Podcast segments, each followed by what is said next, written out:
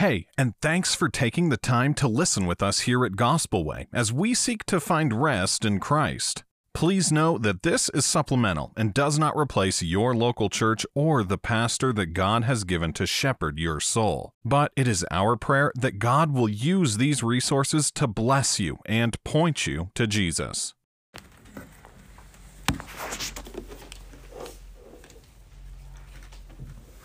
Did I do something? Just, just pull it.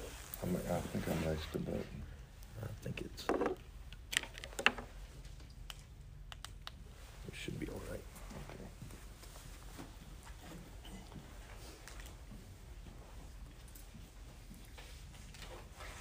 Okay. Okay. Good morning. Good morning. Good to be here. Appreciate the invitation to come and share with you uh, in these days. And uh, our theme for the meeting will be the love of God. Um, I don't have the ability, I don't have the, the vocabulary to articulate the love of God in its height and depth and in its breadth. But uh, I want to share some truths with you from God's Word in regards to His love. Uh, this morning, we're going to take a maybe a different look at God's love from what you're accustomed to. But in 1 John chapter 4 and verse 8, the Bible says, He that loveth not knoweth not God, for God is love. And then in verse 16, it says, And we have known and believed the love of God, the love that God hath to us. God is love. And he that dwelleth in love dwelleth in God, and God in him. Twice in 1 John chapter 4, we're told that God is love. It's not what he does, but it's who he is. Yes. Yes. There are certain attributes and certain characteristics that describe and define and make God who he is. To give an example, God is holy. God is eternal. God is love. You can't divide God into different parts. You can't say this part of God is holy, or this part of God is love, or this part of God is eternal. Because all of his attributes, all of his characteristics blend together and they support each other Yes. sir. and they cannot be divided. Right. So God is eternal and he's holy. God is love. Yet his love is holy. Yes. His love is eternal. His holiness is eternal. All of God's characteristics work together and make God who He is.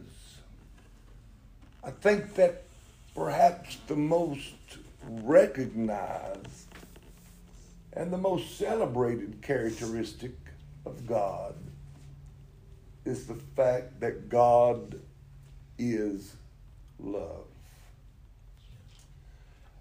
This has been cheapened by a lot of people because they don't understand that God is also holy and they try to use the love of God as an excuse for their sin. That's good. Right.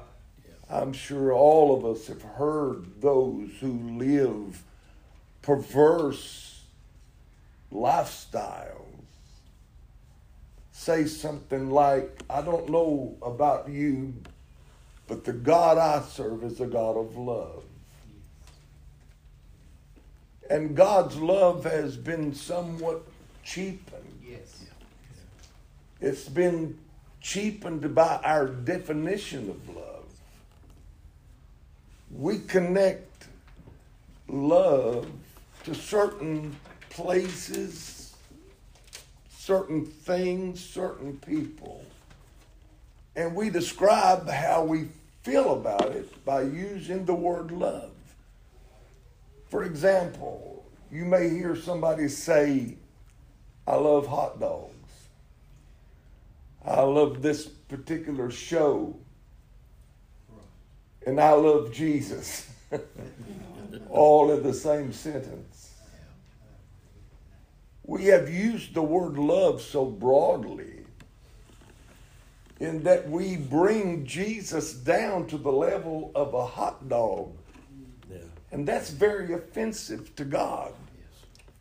You remember when Peter, James, and John were on the Mount of Transfiguration, and the Lord was transfigured before them.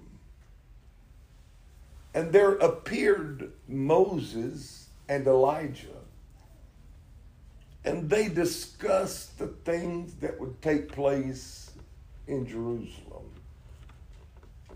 And Peter said, Lord, it's good for us to be here. Let's build three tabernacles and stay. And the Bible says, This spake he, not knowing what he had said. And all of a sudden, a cloud overshadowed the mountain. And they heard a voice from heaven saying, This is my beloved Son, in whom I am well pleased. Hear ye him. You see, what Peter had done was he put Moses and Elijah on the same level with Jesus. Yes, sir. Yeah. Let's build three tabernacles one for Moses, one for Elijah, and one for Jesus. Putting Jesus on the same level uh-huh.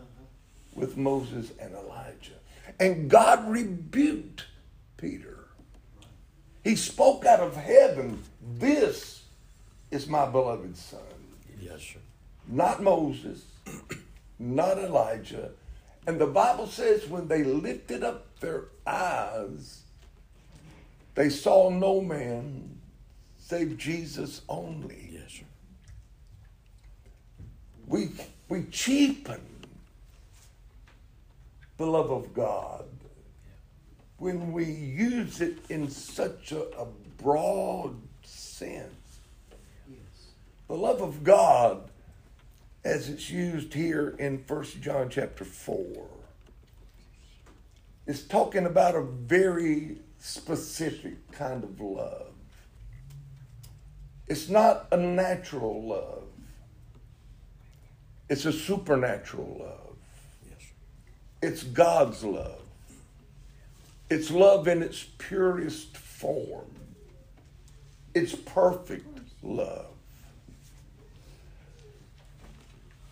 I want us to examine verse 8 and verse 16 in a way perhaps we've never done so before.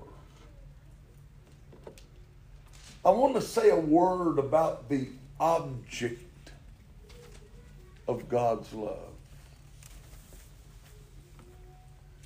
Since God is eternal, his love is eternal. There has always been an object of God's love. God loves humanity. God loves sinners.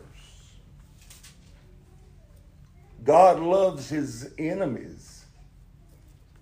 As a matter of fact, we're told in Matthew chapter 5, verses 44 and 45, that we are most like our Father when we love our enemies and when we do good to them that do evil to us. And when we pray for those who despitefully use us, when we bless those who curse us, we are most like God. However, these are not the primary objects of God's love. Since God is eternal, and since God is love, He's always been love. He didn't just start being love in Genesis 1 1. Yes.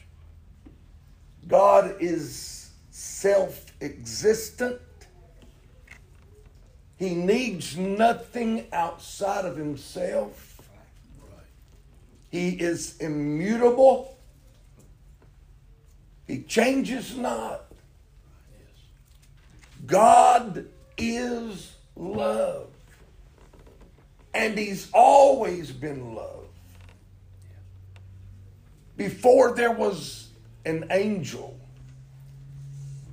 before there was space, before there was an earth, before there were birds and creatures of the sea, beasts of the field, before there was man,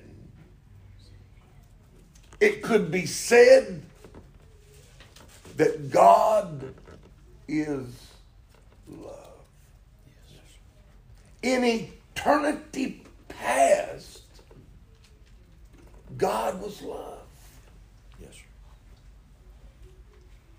If if God was love before there was man, if God was love before there was an earth, if God was love before there was a heaven, before there were angels, what was the object of God's love? What was the primary object of God's love?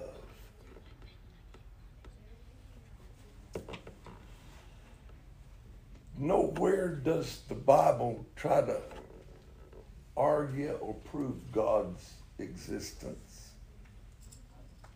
It just begins with the words, in the beginning, God. God has always been love. It's who he is. Yes. So, what was the object of God's love? Remember, the Bible teaches that God is one God existing in three distinct persons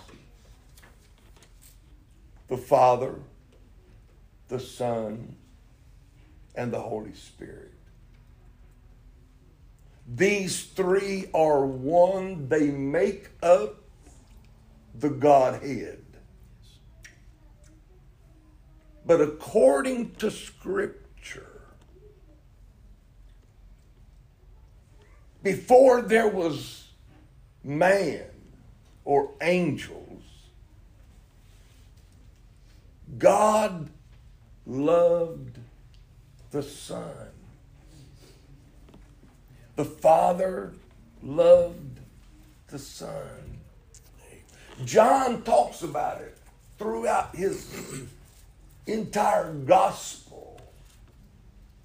John chapter 3, verse 35, the Bible tells us the Father loved the Son. In John chapter 5 and verse 20, we're told the Father loves the Son. In John chapter 10, verse 17, we're told the Father loved the Son. In John 15, 9, we're told the Father loved the Son. In John 17, 23, in that great high priestly prayer, Jesus talks about the Father loving the Son. And in verse 24, the Bible tells us the Father loved the Son from before the foundation Yes, sir. of the world. The Father loved the Son. I'm talking about the object of God's love. God's God loves humanity. God loves sinners. The Bible says he commended his love toward us in that while we were yet sinners, Christ died for us. But we're not the primary object of God's love. The primary object of God's love is and has always been his son. Yes. Yes. I love Genesis 22 because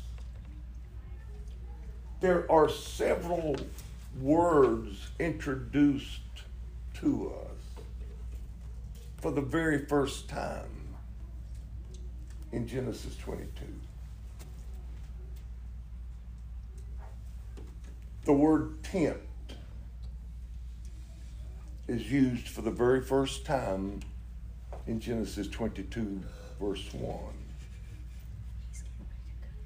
It's not used in connection to an enticement to sin, but in Genesis 22, God is tempting Abraham in that God is putting Abraham to the test. The word worship is mentioned for the first time in Genesis 22, verse 5. Abraham tells the two young men to wait while I and the lad go yonder and worship. And that's amazing. The first time worship is mentioned in the Bible, you find nothing that we connect to modern day worship. For example, there was no building, there was no congregation, there was no singing, there was no preaching, there was no teaching. Yet Abraham defined the experience that took place at Moriah as worship. The word love is mentioned for the first time in all the Bible in Genesis chapter 22 and verse 2. You might expect the first time the word love is mentioned in the Bible to be used in connection to God's love for mankind. You might would expect to find the first mention of God's love to be used in connection to a mother's love for her child. But actually, the very first time the word love is mentioned in the Bible, it's used in connection to a father's love for his son. Yes, sir. Take now thine only son, whom thou lovest, and offer him upon one of the mountains that I'll tell thee of.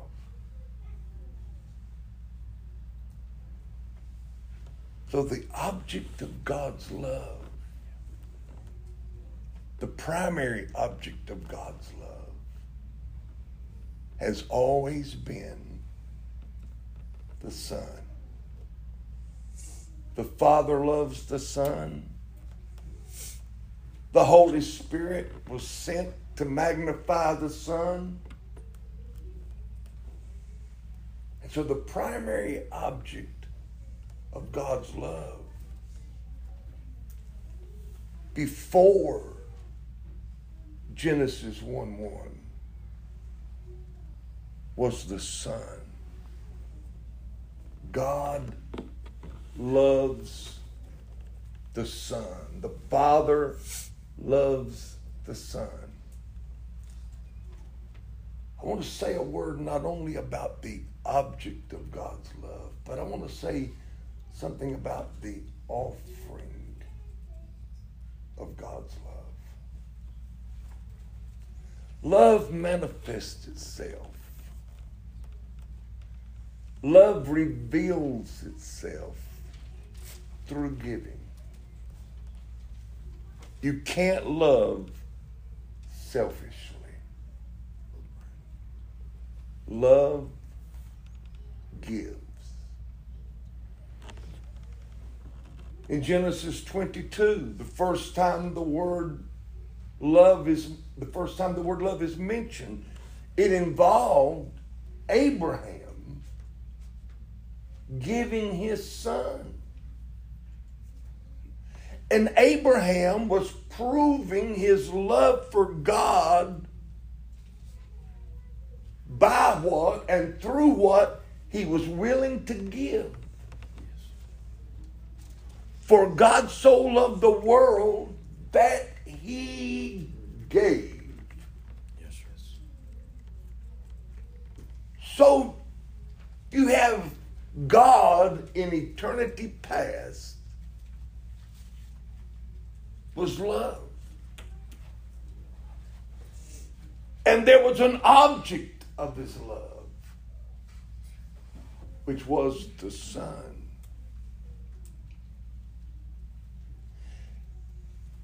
How would God reveal his love to his son?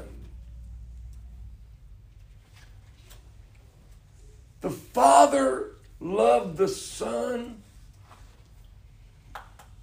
and he wanted to give his Son a people Yes. A people that would love him, and a people that would give him glory. Yes, sir. The Father would show his love by giving his Son a people. Yes, sir.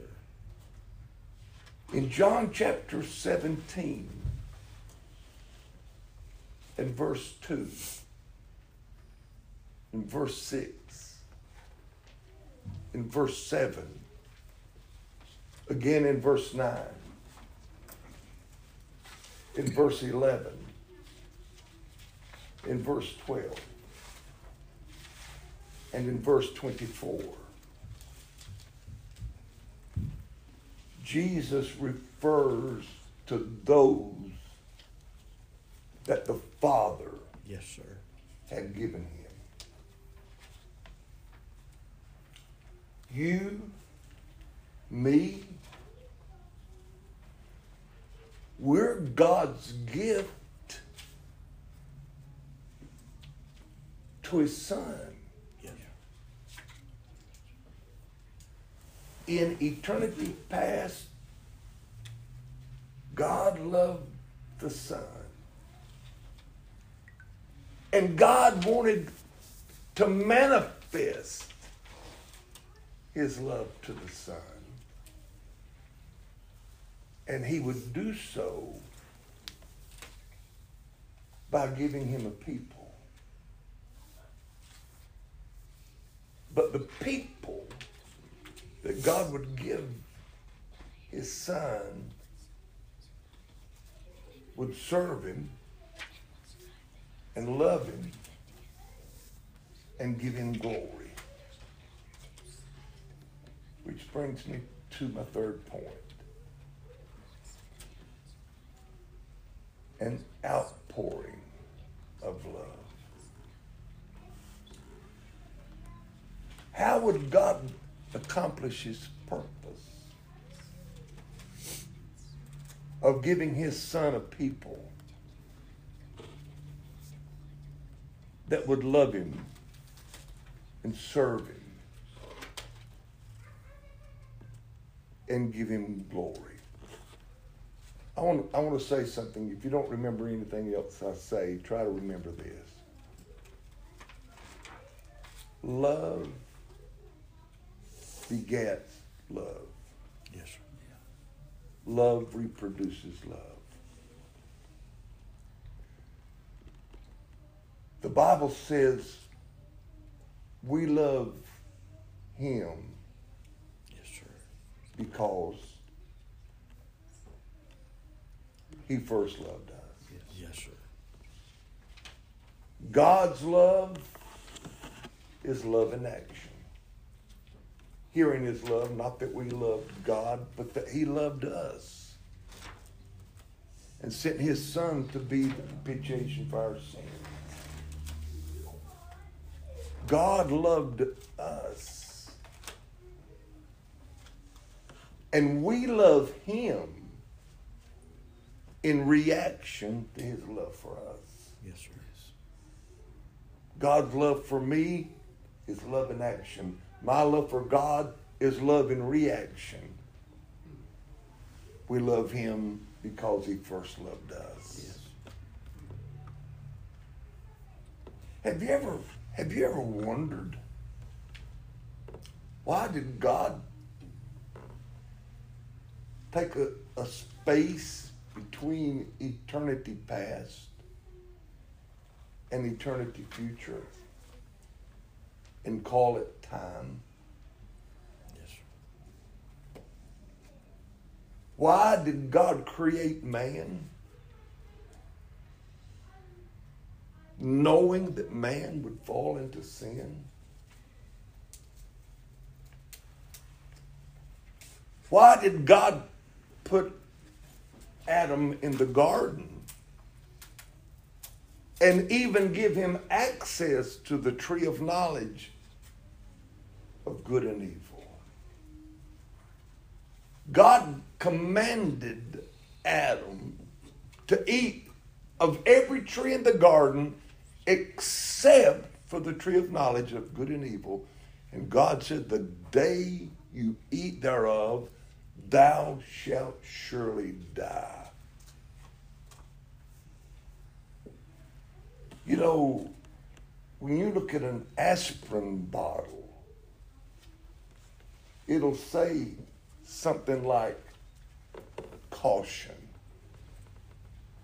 Keep this and all medications out of the reach of children.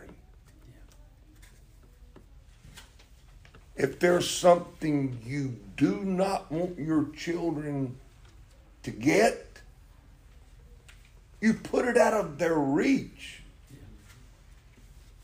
so they can't get to it. Yet God told Adam not to eat of the tree of knowledge of good and evil, and he put the tree within arm's length.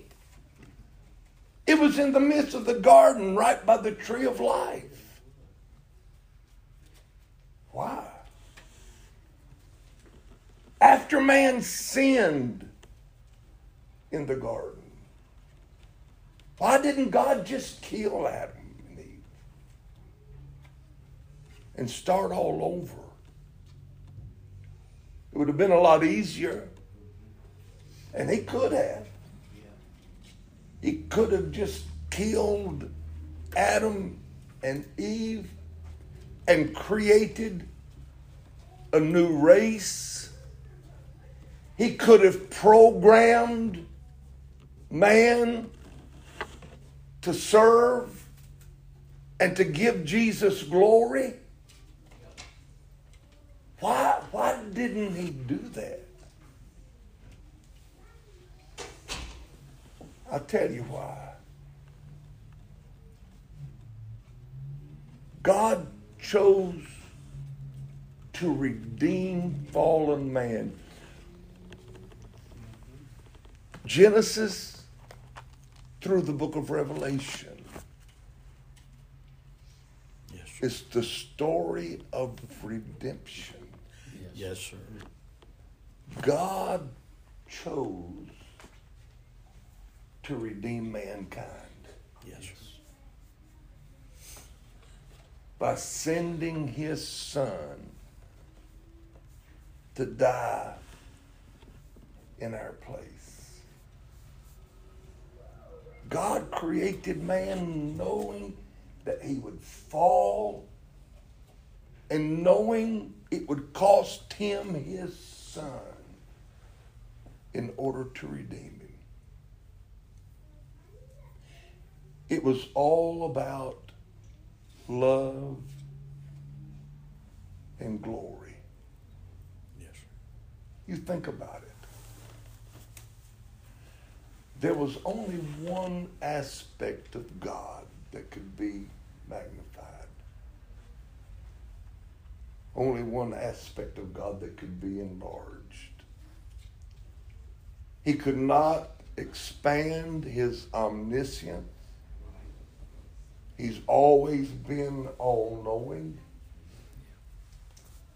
God's never learned anything.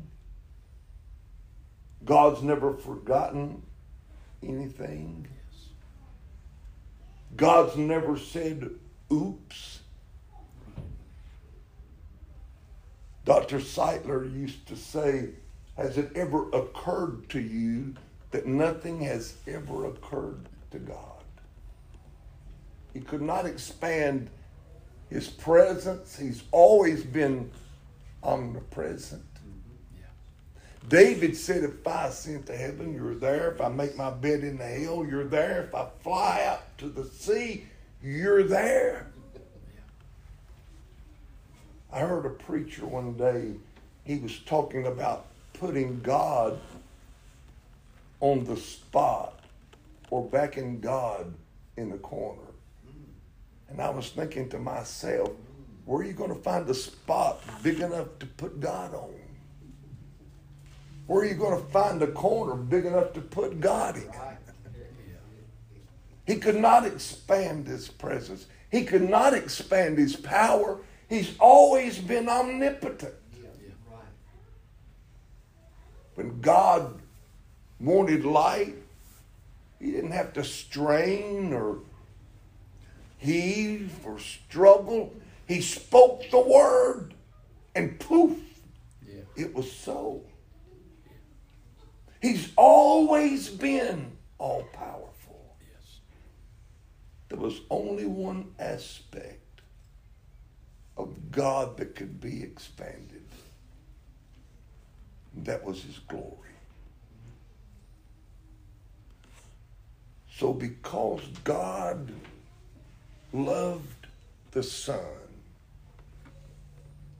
and he wanted to present his Son with a people that would serve him because they wanted to Yes. that would love him because they wanted to love him. They would give him glory because they wanted to give him glory. Yes. So God determined, even before the foundation of the world, that he would create man. Man would fall into sin. Yet God would say to fallen man, I love you. And before I lose you, I'm going to send my only son to die on the cross to redeem you. I'm going, I'm going to save you 100% by my grace. Yes, sir. And God knew that a redeemed sinner would look toward heaven and say, God, you didn't have to love me, but I'm so glad you did. Yes. And you didn't have to send your son to pay my debt. But I'm so glad you did. God, you didn't have to save me. But I'm so glad you did. God knew that a redeemed sinner by grace would give his son glory. Yes, sir. Yes. And God knew that love reproduces love. And God would raise up a people that would serve his son because they wanted to, and they would love him because they wanted to. God knew that redeemed sinners would give his son love and glory. I, I've, I've never I've never shared this from this perspective before in my life. I didn't know how it was going to come out, and to be honest, it, it didn't come out exactly like I wanted to. But I want you to understand that the object of God's love was his son. Yes, sir. And even God loving us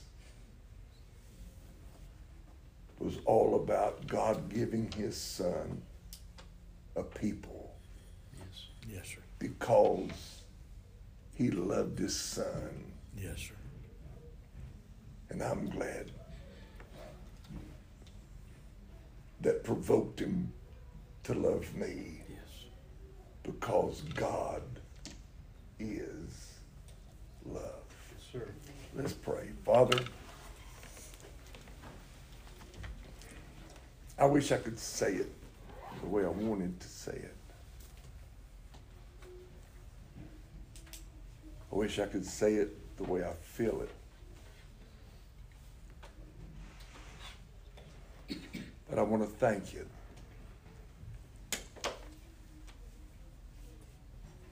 That you loved your son.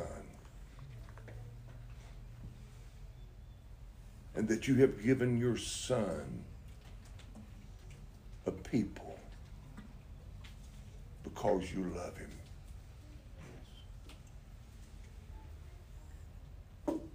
You glorified your son. And in turn, he glorifies you.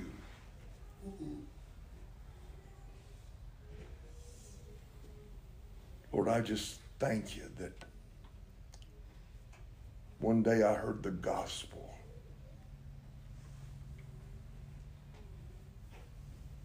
And it broke the darkness of my own heart and mind. And I'm thankful today because of the gospel that I'm a part of that people that you've given to your son, Jesus. It's all because of him. In Jesus' name we pray.